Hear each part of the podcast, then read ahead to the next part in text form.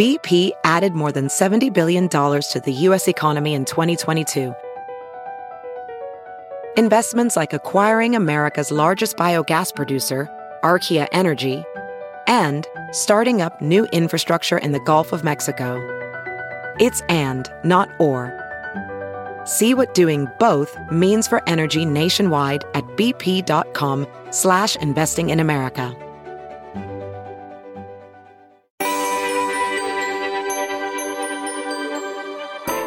You watch them when you need the latest forecast or severe weather threatens your area. Broadcast meteorologists are important parts of our daily lives. Today, we talk with three broadcast meteorologists in a roundtable. I'm joined by Jen Carfagno, on camera meteorologist and host of America's Morning HQ at the Weather Channel.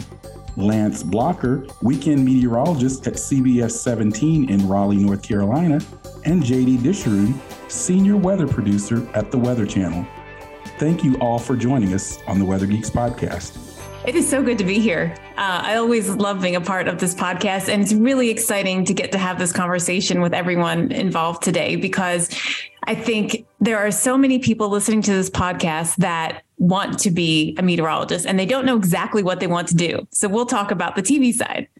Yeah, well, it's it's really a fascinating discussion, and I've got to give props to Lance Blocker there at CBS 17, who, full disclosure, is one of my former students at the University of Georgia and an outstanding on-camera meteorologist. He he he reached out to me and said, you know, I think it'd be a really interesting podcast episode to sort of talk about the sort of opportunities, challenges, the day to day of what it's like to be a broadcast meteorologist and pitched it to JD, who is our our senior executive producer here on the uh, our, our weather producer on uh, on the podcast, and here we are. So.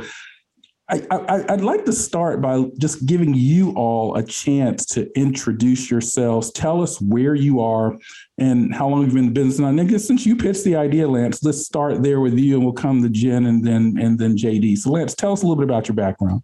Yeah, no doubt about it. So I'm excited to be here as well. Thank you for the opportunity to participate. And, uh, you know, I started out, of course, my, my first job was in Texas. I'm currently at CBS 17 in Raleigh, North Carolina. My first job uh, was in West Texas in Lubbock, Texas at uh, KAMC News there. And then I was at uh, WCBI in Columbus, Mississippi and then now uh, my third job now uh, here in Raleigh, North Carolina. So excited to be here and excited to hear what everybody else has to share here as well. And I, and I would say Lance represents a current local television broadcast meteorologist, and we'll go to Jen, who's at the Weather Channel, uh, a national stage. So Jen, tell us a little bit about your background. And I've been at the Weather Channel since the beginning of my career, which is rare these days. Um, and my career is 24 years long right now. I went to Penn State uh, to get my meteorology degree. And then I interned at the Weather Channel and mainly doing graphics stuff. That was, things were so different back then. We had to hand draw and hand forecast everything. And when I graduated from Penn State, I came back to the Weather Channel full time and not as an on camera meteorologist. I worked behind the scenes. I spent six years doing various jobs. I worked in graphic meteorology and, and data. I worked for our science and strategy department because this was a time when so much was changing in the weather industry. Like, getting warnings to your pagers. That was one of my first projects pagers, in that realm. Whoa. yeah, going wow. way back. Uh, and but during that time, I was part of the Weather Channel's apprenticeship program. So in addition to my full-time job on the weekends, I would do some on-air work. And after five years of that, it led to a full-time gig and so there's no turning back after that. Although at the time there was some conflict in my life. I had actually started attending a um, executive MBA program. And so I was doing a lot of on the business side of weather and growing the industry in, in that sense. And so um, there was a decision to be made because I knew it would be hard to go back then into uh, into something other than um, TV if I if I went down that path, but I had to give it a shot. And I love it. So I'm glad I'm here 24 years later. I'm still at the Weather Channel hosting America's Morning Headquarters, which has been a dream. Well, and there's it's no accident that she's still there. She's one of the best in the business. I'm a big fan of Jen's, and oh, I've, I've stated that on on this podcast and elsewhere many times, and clearly others agree because she's certainly uh, one of the, the true faces of the Weather Channel, and uh, happy to be a colleague of hers, and also a colleague of hers on on the Weather Geeks podcast too. She's a uh, hosts some of our episodes as well, so you certainly should be familiar with her. I want to now go to JD. Now, JD, you have an interesting path because you were a broadcast meteorologist, but now you're at the Weather Channel as a senior weather producer. So you're behind the scenes, but still very much immersed in weather. Tell us about your path. Yeah, I, I've kind of bounced around all over because uh, I've been in the industry for 15 years. Started off behind the scenes as a producer for CNN and then a local affiliate here in Atlanta, uh, the CBS affiliate, and then moved on air. And so bounced my way up, as many in our industry do, uh, starting in Macon, Georgia, and then Chattanooga, Tennessee, and New Orleans, Louisiana, and then finally ended up in uh, Minneapolis, Minnesota there. Uh, once I got to that point, though, you know, I've been in the industry so long and I always worked weekends. Uh, and if you're on air, you know, you're either mornings or evenings or your weekends. Very rarely in our industry, if you're on air, do you find the nine to five, that Monday through Friday that gives you the same working hours as everybody else. And after not having it for so long and missing out on so many things in my life, I really wanted to just kind of look for a position that would allow me to kind of have that freedom, but still allow me to use the skills that I've built up over the last 15 years. And that's what drew me to the Weather Channel uh, and the behind the scenes role. So now I am, for the most part, working nine to five Monday through Friday, but I'm behind the scenes with Jen, you know, or whatever show I'm working on, uh, helping to make sure that the graphics and the meteorology are all right and all flowing smoothly. So that it just looks really well on air. But for me, it was just that draw of having a normal schedule, but still being a weatherman that you know drove me to my current position. Now, this is a roundtable, so I, I, will sort of guide the discussion, but I hope this will be a cross uh, guest discussion. Feel free to uh, entertain each other with questions and comments. But I want to sort of drop a question into the atmosphere for any of you to respond to. I think people see you in your various roles and understand your roles and what, what you're up to. What is something that you would share with the Weather Geeks audience that may surprise them about what you do as a broadcast meteorologist? Is there something that when you talk to someone, you were like, oh, really? I didn't realize that. Or really, I didn't know that. Uh, Jen, I'll come to you first. I, well, number one, I think a lot of people think the job is more glamorous than it is in all parts of it, including just the you know putting your hair and makeup together and um, your outfits. We do we do that ourselves, and um, honestly, like it does take training and work, and it's like a part of my professional career I never thought would be that important to really know how to put good eye makeup on, but it is. It's you know because we are on TV, it makes a difference to do have have the look that that fits TV. Um, but it goes it goes beyond just hair and makeup, just more in the field. There, you know, we're not flying first class, and um, there's not an assistant traveling with us. Like we're literally sitting on the snow trying to troubleshoot problems when your IFB is not working, so we can hear you know what the programming is or producer trying to talk to us. Like literally you're just a mini MacGyver out there trying to figure it out. Yeah. What about you Lance? Yeah, I mean the biggest thing, uh, you know, my buddies they tell, well now you got the TV money, right? So now you're you're you're made it, right? it's like no, no, that's that's not the case, and a lot of a lot of especially entry level jobs in the you know in this mar in this in this industry markets, especially 100 plus, you're barely making living wage in a lot of locations. And so, you know, the mindset is is that well, we see you wearing a suit every day, and and to what Jen was pointing out there too, you're looking good on TV, you got the makeup on, everything else that comes along with what we do on a day to day basis, and uh, and and, so, and, more often than not, that's not necessarily the case.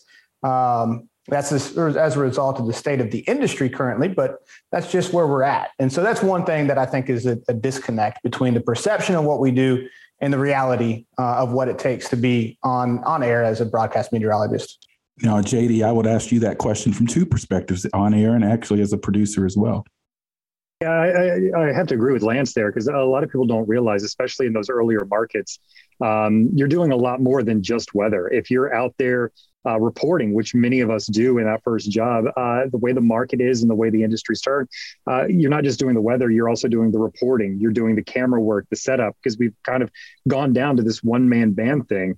And what that means for those who are not familiar with the term is the person you see on TV giving you the news is literally doing everything.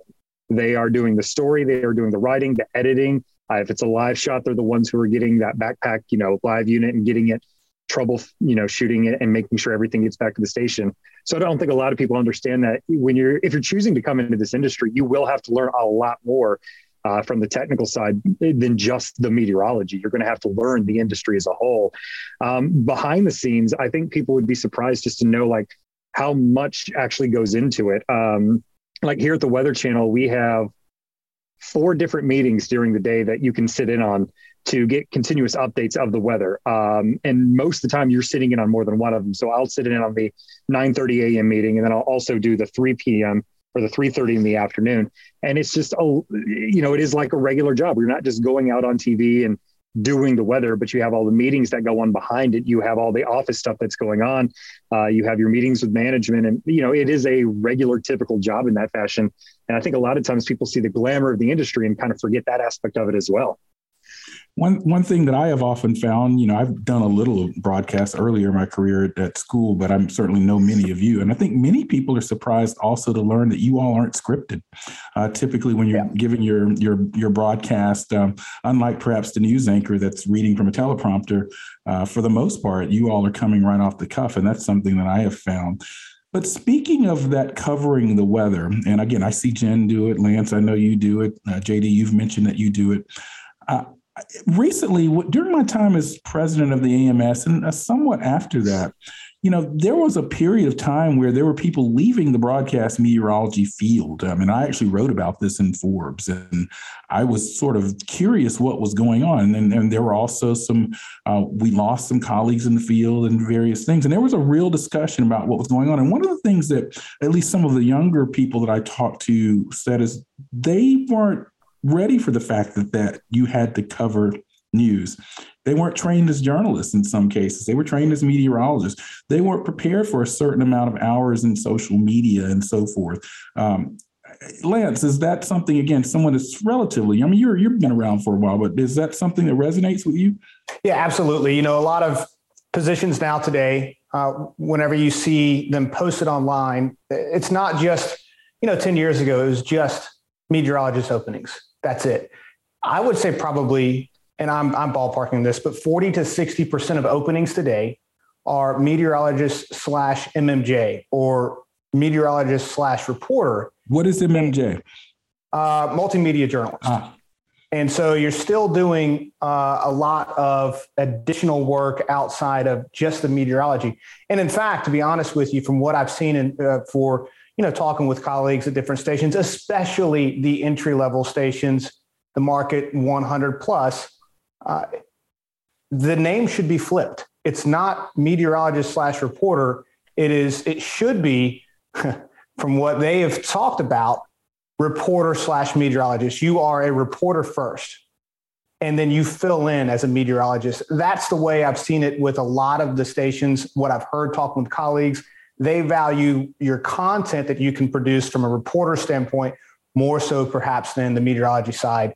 Uh, and a lot of folks, you know, they spend years getting a job or years getting an education, taking out student loans in many cases, and then getting a job that pays $15 an hour to go be a meteorologist. Yet now they've landed in something that's not that. And so it's a big disappointment for a lot of folks who've worked really hard to achieve that level and then the reality doesn't meet up with their expectation.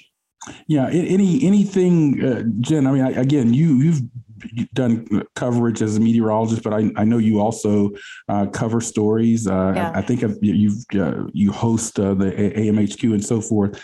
Um, how did you get training beyond your meteorology training, or well, is it just it, you're a natural? The, no, uh, it actually just on the job training. And when I first started, and things were different, you know, 20 years ago, all we really had was weather bulletins. We didn't have the internet, you know, the full breadth of the internet at our disposal to know everything that's happening everywhere all the time. So we just talked about the weather, and that was a lot easier.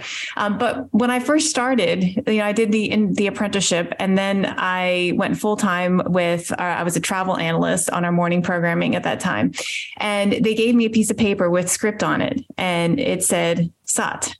And I was like, what's what's an SOT? I don't know what that is. What's a what's a VO? I don't know what that is. So literally it was the first very first day I got my training and they didn't know that I didn't know. I mean, all I had was forecasting training and science training, nothing at all in TV production. So that's been a lifelong learning which I am so grateful to my producers and executive producers for over the years for really teaching us how to create TV. Uh, but you know, to Lance's point, the way that we create TV has evolved, and it's not just it's not just talking about the weather. We have to make it more entertaining than that because people have way more options of things to look at and ways to get their weather. So it's all about the storytelling and news gathering basically to make the story evolve beyond just the weather. So it's, you know, about the people side of things. Um, and this is where interviewing and skills like that, I've really just learned along the way and by watching others. I had a, a voice coach one time who gave me some great advice who said you know make and she was she was getting at you know, me trying to to get to a better voice but it was not just in my you know vocal sound but it was sort of in the persona she said write down characteristics of celebrities in, in the news that you admire and then find them in yourself and I thought that was the best advice. And I, I, did that, and I still to this day I watch others and I I look at what I like about them, and then I try to find it in me. I mean, you can't copy someone, but you can see what's in you. What What would you add to this conversation, JD? I mean, again, you've seen this industry from multiple lenses. Uh, and the biggest thing uh, I I can really kind of add to this is if you're thinking of coming into this field, uh, pay attention and be receptive to what other people have to say. Um, because there are so many other things that you're not trained for. Uh, I, for example, I went to Georgia Tech. Their meteorology program is research based. They're not they're not doing anything to help you get into the broadcast television field. They just want to make sure that you know the meteorologist and you know it damn well. So what I had to do was I took three years of interning at different stations all over Atlanta and the National Weather Service and many different types of internships, not just TV, but also other ones, because there may have been a different aspect of meteorology I enjoyed more. But to go through all of those internships, get that experience, not only in TV, but also uh, with the National Weather Service, but then also to take the advice and the critiques that they give you and use them to better yourselves. Uh, our industry is surrounded by professionals who want to help you, but it's not going to work if you're not listening the flip side of that is too, all of these people in the industry, it's a pretty small one. We talk to each other. The more you put yourself out there, whether it's on Facebook, whether it's an internship, the more contacts you make, the more contacts you make, the easier it is to get a footing in this position in this field. JD, I have a quick question. Did you go to Georgia Tech with the intent of becoming a TV meteorologist? I did actually. Um, I, you know, I knew for a fact that they didn't have that. I guess you would say curriculum but I knew they would give me the science. And I had talked beforehand with some of the advisors before I went there. And they're the ones who told me about the internships. They're the ones that go, we don't opt for this, but we can give you access to these TV stations. You know, I was able to do a local station, CNN, and the National Weather Service uh, before I even graduated. And even though they weren't a broadcast school, they still helped set me up with those positions. And my first job in TV, believe it or not, was a chief meteorologist that I had when I was a freshman in college remembered me four years later and was like, Hey, we've got an opening. You know, I'd love for you to try out. And that's how I ended up getting my foot in the door. He remembered me four years later. As you write your life story, you're far from finished. Are you looking to close the book on your job? Maybe turn a page in your career? Be continued at the Georgetown University School of Continuing Studies. Our professional master's degrees and certificates are designed to meet you where you are and take you where you want to go. At Georgetown SCS, the learning never stops, and neither do you. Write your next chapter. Be continued at scs.georgetown.edu slash podcast. As a professional welder, Shayna Ford uses Forge FX to practice over and over, which helps her improve her skills. The more muscle memory that you have, the smoother your weld is. Learn more at meta.com slash metaverse impact. Have you heard you can listen to your favorite news podcasts ad-free? Good news. With Amazon Music, you have access to the largest catalog of ad-free top podcasts included with your Prime membership. To start listening, download the Amazon Music app for free or go to amazon.com slash ad-free news podcasts. That's amazon.com slash ad-free news podcasts to catch up on the latest episodes without the ads.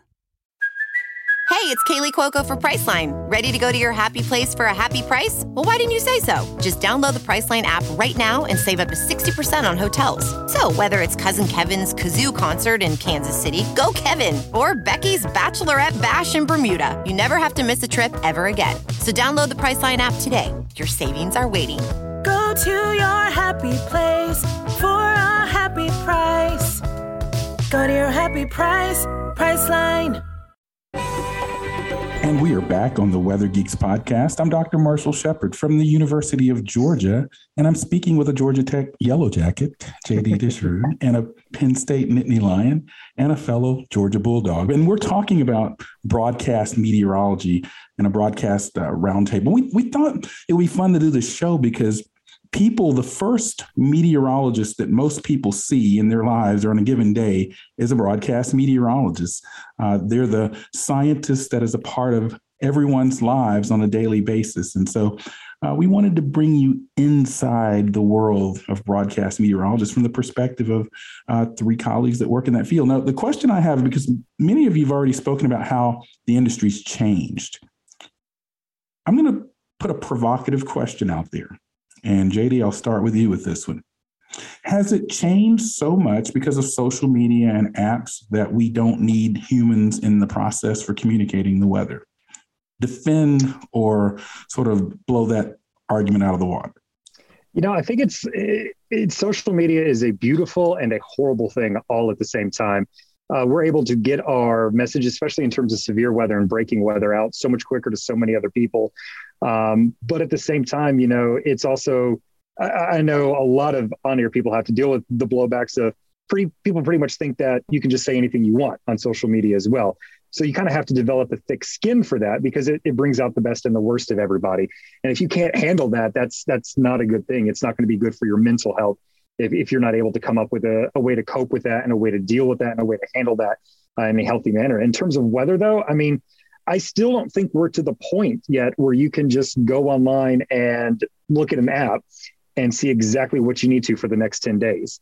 Um, I, I, don't think we're to that point yet. I think we're trying, obviously, as meteorologists, we would love to get to that point, uh, but I don't think we're there yet. And I think we need the kind of nuances of a human forecaster to help give us those just little things in the forecast that will make a huge difference, uh, particularly when it comes to, I think, winter storms and severe weather off the top of my head. That's when you really want someone diving down into those details and not just a computer or social media. Yeah, I would imagine people, and Jen, I'm coming to you. I would imagine people tune in because they want to know what Jen Carfagno says about what's going on. They've developed a trust factor. What, what, are you, yeah. what do you say to that? I do. I really do believe they want our opinion. You know, there's the forecast, but what's our opinion of the forecast?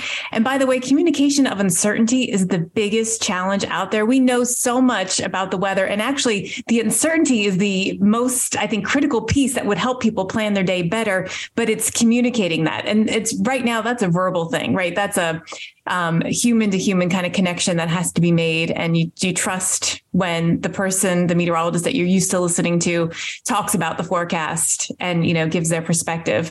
But how many times, I mean, I'm sure the three of you have this happen all the time where somebody, a friend will ask you, I see there's rain in the forecast, but what's really going to happen on Saturday, right? they, they just want a human to have double checked the forecast. Yes. And I don't think that's going away. And honestly, I think social media only makes us more valuable because there's more options to see these forecasts, crazy or not crazy. And so they ultimately, I think people want to hear from people with a, you know, a sound double check that this is what's going to happen. Yeah, Lance, what are you what are you weighing here?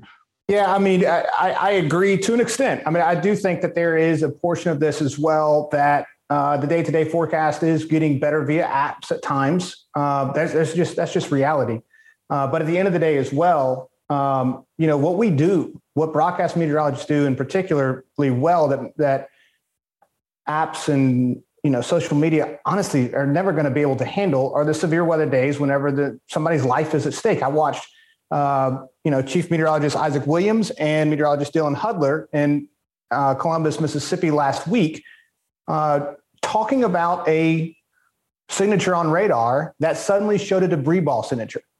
And the look on their face and the tone of their voice and their reaction to seeing that was very important. And I'm sure that it helped protect people in Lowndes County where a F2 tornado touched down. And you don't get that by looking at an app. You don't get mm-hmm. that via social media either. And the fact is, too, is that social media, a lot of times, you know, these guys that got these accounts, they're not meteorologists, most of them, and they're algorithm experts who talk about weather. That's essentially what it is. They're algorithm experts. They know how to push the fear in order to grab the train, which is the algorithm to bring people there to make money. And that's what their goal is. You know, broadcast meteorologists, their goal is to save lives and protect property. And so there's a real big difference between those two things. Whenever you've got somebody who's just looking to push fear and just looking to grab attention, they're going to do every single tornado warning. They're going to show every GFS model at, you know, 200 hours out that shows a hurricane. So therefore, everything gets watered down. And so the, the scientist, the meteorologist who's talking through what we do on a day-to-day basis, what all of our colleagues do, is vitally important. What Jen said there's spot on. It's it's even more so. The Social media and other factors have increased our uh, our necessity to be in this industry. And and I want to sort of piggyback on something you said, and Jen. I mean, I think people don't realize we are human beings uh, in this field, and we're dealing with uh, phenomenon that can affect people's lives. I remember I had a pit in my stomach as I watched Hurricane Ian as it was mm-hmm. making landfall. And talk about just sort of that aspect. It's just another human being uh, serving a, a, valuable role to the to the public in what you do. But over the years, as a, as a meteorologist, and I mean, have, have you been personally affected by uh, what you're actually speaking about or covering? Oh, most certainly. Every every single time. Um, especially hurricanes because they're so devastating. Um, but but even um, just take it to you know a, a big pile up accident like the one that happened in Northern Virginia last year, yes. and I remember after it happened, and we went back and um, talked after the show, like, what, what could we have done better to talk about the conditions? It was not surprising that the weather led to those conditions on the roads. And we had we had talked about the forecast. What was surprising was just the reaction right of of every everybody. And so that's that's where it's you know it's all about like making that human connection and trying to get the word across. And not everyone is watching you all the time so you're not getting that word out there. And that's maybe the most frustrating thing the turnaround don't drown thing. I'm sure um, you know you guys have both saw circumstances where you saw people drive into floodwaters. Like, why why didn't they hear the message? Yeah, it's exactly, and, and, the, and the communication challenge is there. And JD, one of the things that we know is it, and I think Jen or someone mentioned this earlier. It is about telling the story. You have to convey the message in a way because, as we I talked about recently in another meeting uh, with National Weather Service, we can have the perfect forecast but if someone didn't hear it, wasn't watching or listening to you, didn't interpret it correctly, was it a perfect forecast? Now, by the way, I should mention before I go to JD, if you're enjoying the Weather Geeks podcast, uh, give JD a huge shout out because he is the man with the plan at the Weather Channel uh, that helps us corral this podcast on a day to day basis. Uh, also, and I'm going to mention him, uh, Mike Chesterfield and some of your colleagues there. He's the executive weather producer for Weather Geeks and the uh, senior VP or some big fancy title for graphics content or whatever. I'm sorry, Mike, if I'm not, but he's the man there also at the Weather Channel. But he and his colleagues and you all have been working with things like this immersive mixed reality and other tools. So, JD, how is all of that technology and new approaches that you see going to help us advance the messaging of weather and also conveying that uncertainty that Jen talked about earlier? Yeah, I think a, lot of people don't realize that uh, at the end of all these major events, we have um, meetings. We, we call them in our department postmortems. You know, it's it's a really grim term, but we talk about the messaging. We talk about what went right. We look at what went did not go right and we try to improve it. And a lot of this technology that you're referring to, uh, especially our immersive or IMR technology and, and things like that we use for the Weather Channel, are born out of that because we're looking for bigger and better ways to get the message across. Um, one of the one things that I can tell you about uh, over this past year was the fact that we have an IMR segment where we have the storm surge waters come up, and you can visualize with a human standing there. When we tell you what a three foot storm surge looks like, we have someone there with the waters rising, a six foot storm surge, a nine foot storm surge. So just by you know letting people visually see how dangerous these events are I think it gives a whole extra layer to how important it is that you heed the messages that are coming from these people.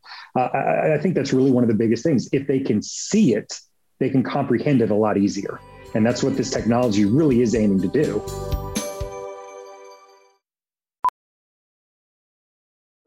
Welding instructor Alex DeClaire knows firsthand how VR training platforms like ForgeFX can help meet the demand for skilled workers. Anywhere you go look, there's going to be a shortage of welders. VR training can help welding students learn the skills they need to begin and advance in their career. The beauty of virtual reality is it simulates that exact muscle memory that they need. Explore more stories like Alex's at meta.com slash metaverse impact.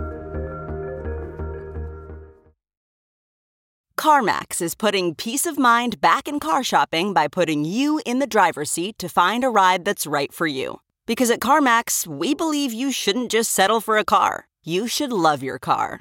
That's why every car we sell is CarMax certified quality so you can be sure with upfront pricing that's the same for every customer. So don't settle. Find love at first drive and start shopping now at CarMax.com. CarMax, the way car buying should be.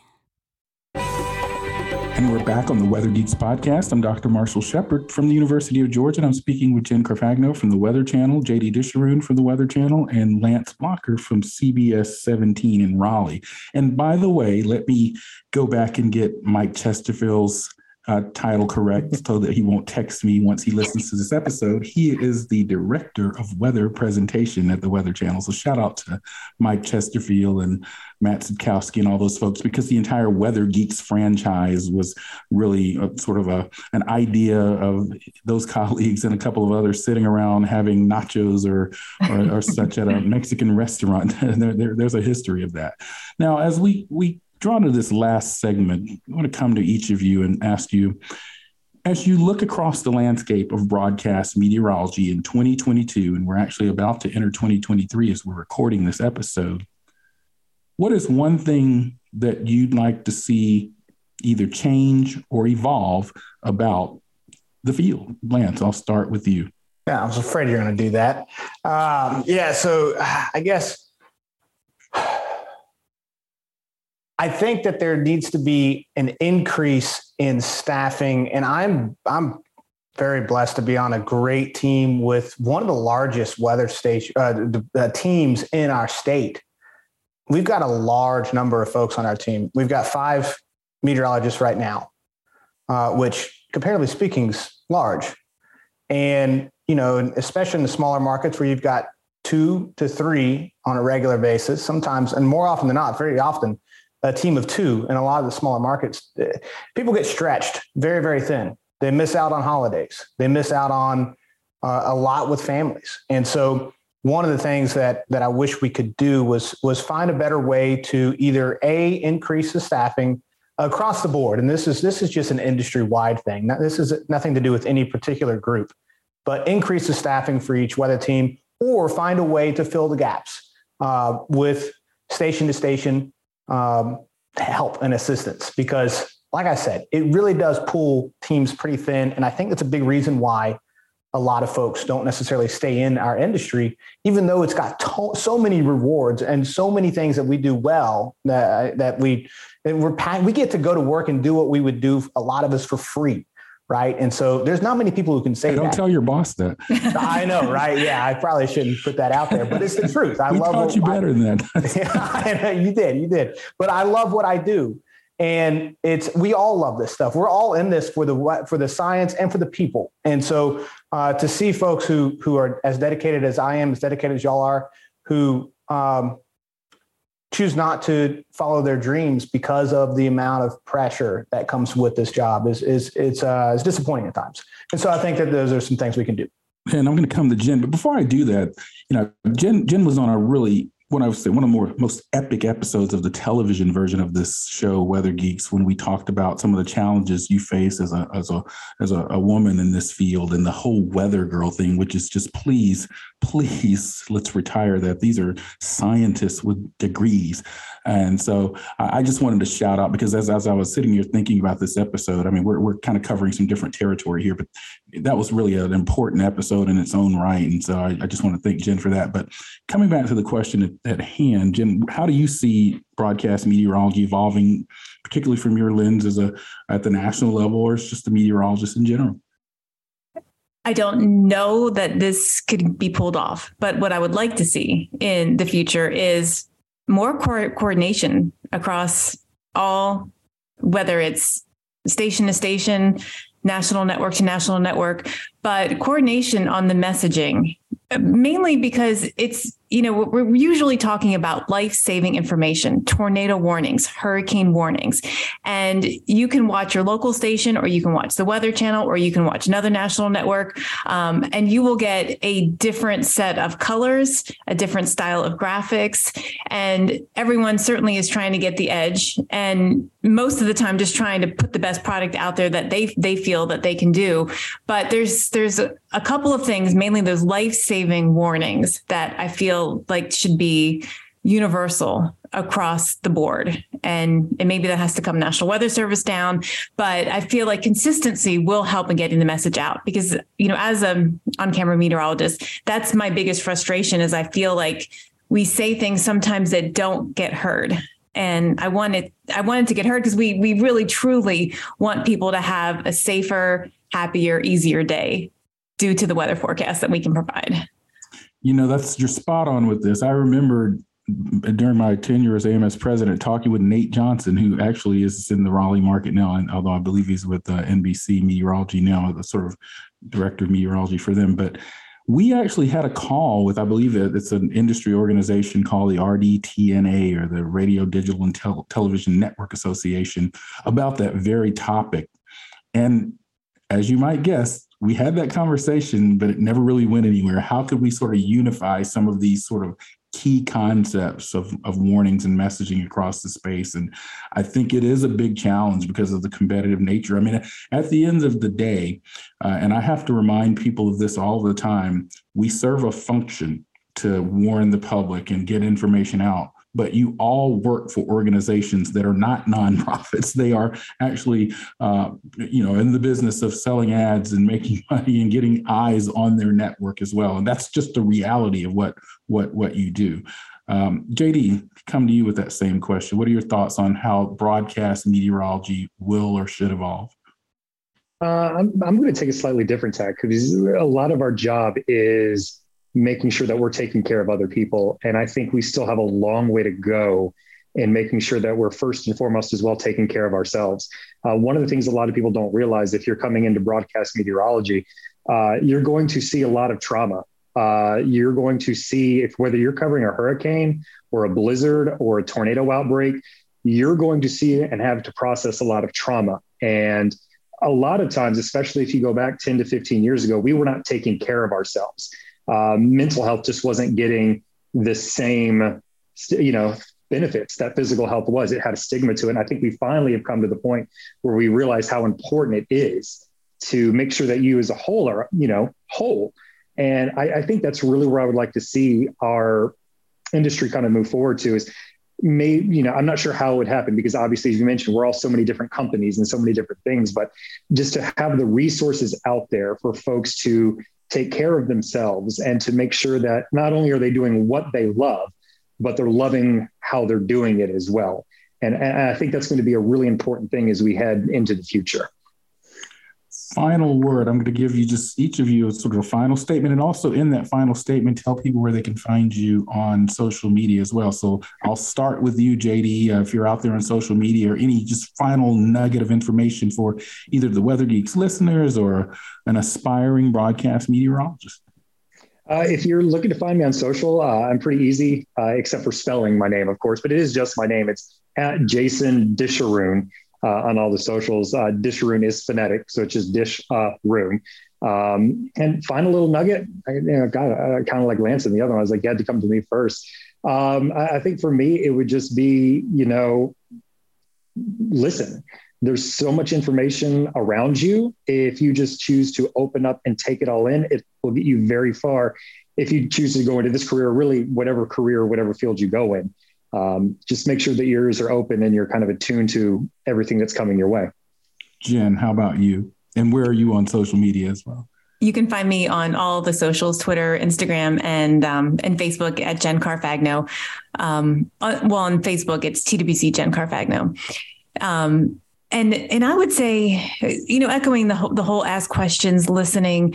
I would, um, I think the the biggest piece of advice I always give people is to just stay curious, keep questioning everything. You know, every time you read a story, think, think of what's what's what can you question about that? What can you find that's odd, unique, um, and that'll make your story stand out and ultimately keep you energized to keep you know to keep going.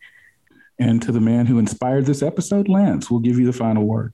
Yeah. So, uh, uh, real quick, social media, Lance Blocker WX. That's uh, my Twitter account. You can find my other ones as well, but pretty much the same thing. So, the biggest thing I would tell for anybody who's thinking about getting into this industry is to go give it a shot with an internship. I strongly, strongly, strongly suggest that. I got, I, I was blessed to go with James's James Spann's team at ABC 3340. Learned a ton that I still use today. Um, and you know, I know that a lot of colleges are getting away from internships because of the COVID 19 struggles with stations letting people in. Uh, there are plenty out there to be had. And I promise you, it is well worth your time. It's not fun. I lived in, a, I literally slept in a tent in Birmingham, Alabama, in order to make mine happen over the summer uh, when I was out there.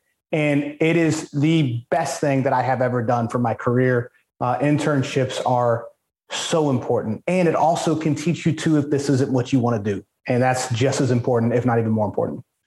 And I, I, will say one other thing just make sure you're aware of the sort of various certificates out there that the AMS, NWA, and others have, what stations require.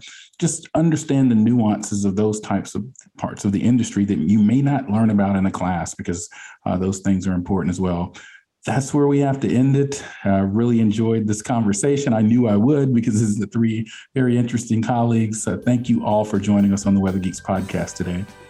Marshall, thank you. This is fun. Yep. Yeah, thanks. Thank Appreciate you for listening as well. Um, be sure to go out and follow these uh, colleagues on Twitter and various other social media. I'm Dr. Marshall Shepard at the University of Georgia, and we'll talk to you next time on Weather Geeks.